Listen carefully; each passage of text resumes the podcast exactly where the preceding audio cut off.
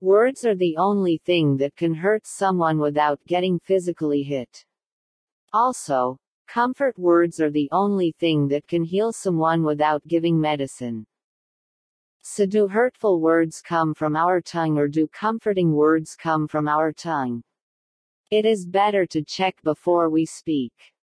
What Raja Yoga strongly teaches is that either by thought, word or deed do not hurt anyone.